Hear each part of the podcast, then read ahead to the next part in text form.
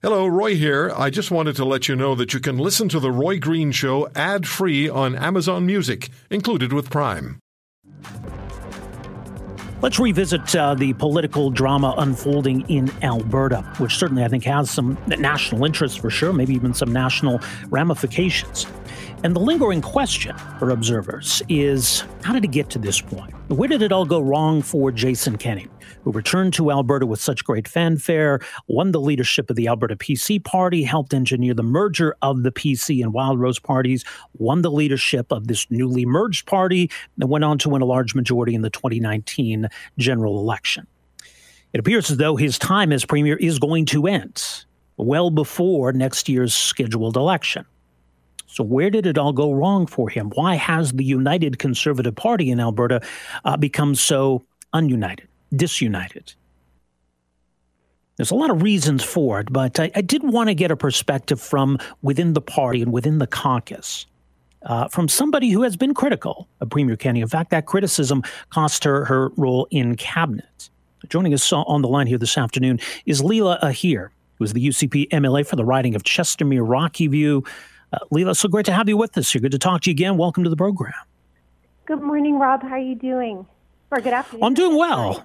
uh, but I mean, you know, the question is kind of how, how, you're doing. I mean, obviously, this is is almost fun at some level, I suppose, for political junkies watching all of these twists and turns. But I mean, you're, you're in the heart of all of this. You know, I mentioned, you know, you, you were in cabinet, uh, you know, speaking out cost to your position in cabinet. I mean, like th- these have been difficult times, haven't they? They have. Um, but but the, let me start off by saying first that the privilege that we hold – we can't ever take that for granted. There is um, there's a true there just feels like such a, a compelling re- reason to give back to Alberta. You know, just talking from my perspective from this province. Um, none of us gets into this for any other reasons to be able than to be able to give back. I've been given so much by our province, so I feel very compelled to give back. And you want that ethical and compassionate and human focused kind of leadership, right? Especially in Alberta, you have to understand Albertans to be able to lead in Alberta. That's for sure. But um, but uh, let mm-hmm. me also just say, I mean, the the cabinet is at the premier's purview, and when sure. you're chosen to be in cabinet or you're asked to lead cabinet, that is truly his perspective and his ability to do so. And I was honestly so touched and completely honored to be part of that cabinet for the time that I was there um, not only did I learn so much, it's a very humbling position, and you um, you're exposed to a lot of really tremendous human beings, both in Alberta and across Canada. And I'll be forever, forever, forever grateful for the opportunity that I had to do that. But um, but it can't surpass um, standing up for constituents and standing up for what you were put there to do. At the end of the day, my seat belongs to 54,000 Chestermere, and my my riding is actually Chestermere Strathmore now because they changed the lines. But my uh, oh, that's right. My, my ultimately, you know, my seat in that house doesn't belong to me; it belongs to them. So it, it, was it was quite a week, obviously, quite a significant, maybe even dare we say historic week. Uh, as as you digested all of that, watching those numbers come in on Wednesday, hearing the premier's speech on Wednesday night announcing that he would be stepping down, then the decision subsequently made that that he would remain as leader for now until uh, a leadership election uh, can be held. Just what did you make of this week? Well, I think that Albertans needed to hear that speech. Um, we have been missing that person for a very long time, that very humble, and um, that was a, a, very, very sensible and thoughtful and, and actually quite selfless speech. Um, and that's the person that we've been missing. It's too bad that it's taken this level of um, intervention from the people of Alberta to see that happen.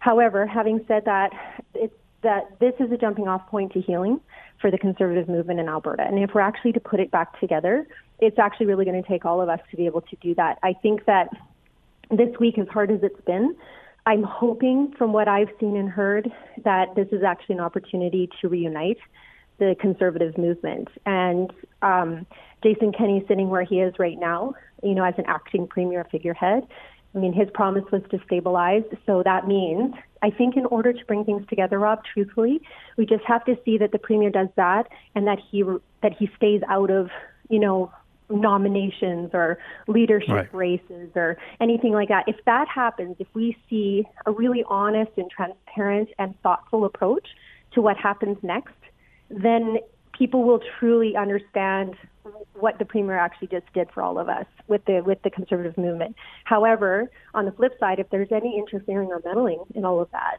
it would become very obvious about what's actually going on. I mean, look, obviously there were thousands and thousands of Albertans who took part in this leadership review process, and, and I'm sure they all had their own reasons for, for how they voted. So when people try to to get an answer to the question, well, you know, where did it go wrong for Jason Kenney? Where, where did he lose support, lose the base? There, there's a lot of different answers, but you know, there there were those who want to, you know, insert some convenient narratives, whether it's it's the premier and his supporters, whether it's it's political uh, adversaries on, on the other side of the the political spectrum. The idea that you know Kenney was too tolerant of dissent in caucus, or that Kenney wasn't conservative enough. We hear all these different narratives, Leela. How do you see the question?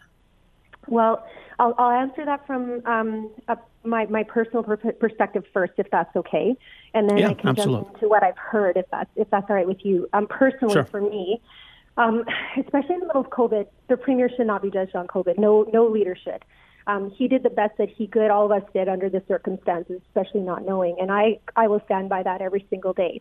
Where the failure was is in leadership. When you are, I'll give you one example. So when I was a minister of culture, multiculturalism, and status of women, the sectors that I represent, which is you know the um, entertainment sectors and then even tourism to some degree, that was the hardest hit sector, right? First to go out and certainly the last to come in. You can't be having conflicting policies on having, for example, you know, churches being open to a certain amount and being able to sing, and then not allowing people to actually make their living that way to not be able Right. to do that. that. That's just one of the conflicting pieces of information that all of us, well, and I can't speak for anybody else other than myself, but it was so hard to understand and very sobering actually to understand the difficulty with which the decisions were being made, but also how do you how do you reconcile those two things, right? And mm-hmm. you know, there it's very very difficult, and I understand that the, the the decisions were difficult, but then when when you're trying to bring forward some common sense ideas on how to fix that and understand that, for example, that if you know a job is a job is a job, whether you're in a cubicle or on the stage, trying to help people to understand that, it was really it was really difficult to try and get anybody's opinions across. And then when that information is then not being shared, when you're finding out, you know, a few minutes before the media finds out, it's so hard to be able to translate that information, Rob. You know, and again, I don't. I, this isn't a critical. This isn't criticism on handling of COVID. God knows, I don't know how anybody else would have done.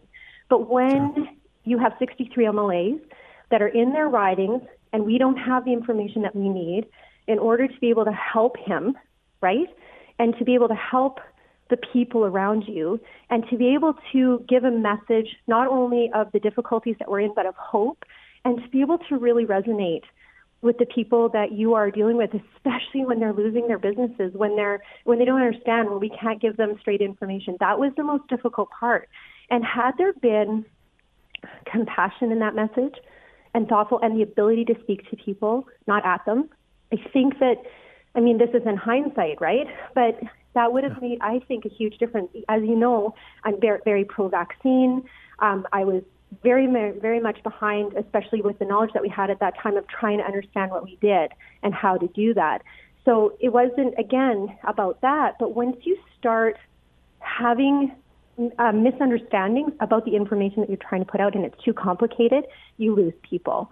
And then, then, so that's from a personal level. And uh, the other thing is too is you can't then make rules and then break them. So, Right. for example, my and this was an apology that I'd actually made in my writing to my personal Facebook page, and that then was then translated out into the media.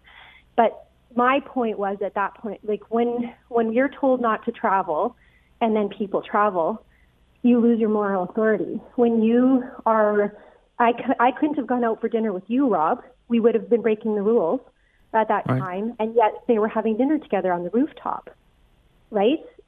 Um, three of my girlfriends lost their businesses that week, right? And they're all in they're all in restaurant business. Um, and then you talk about matters of Canadian history, which is beautiful, and I have I mean, I could listen to Premier talk about history every single day. Brilliant man.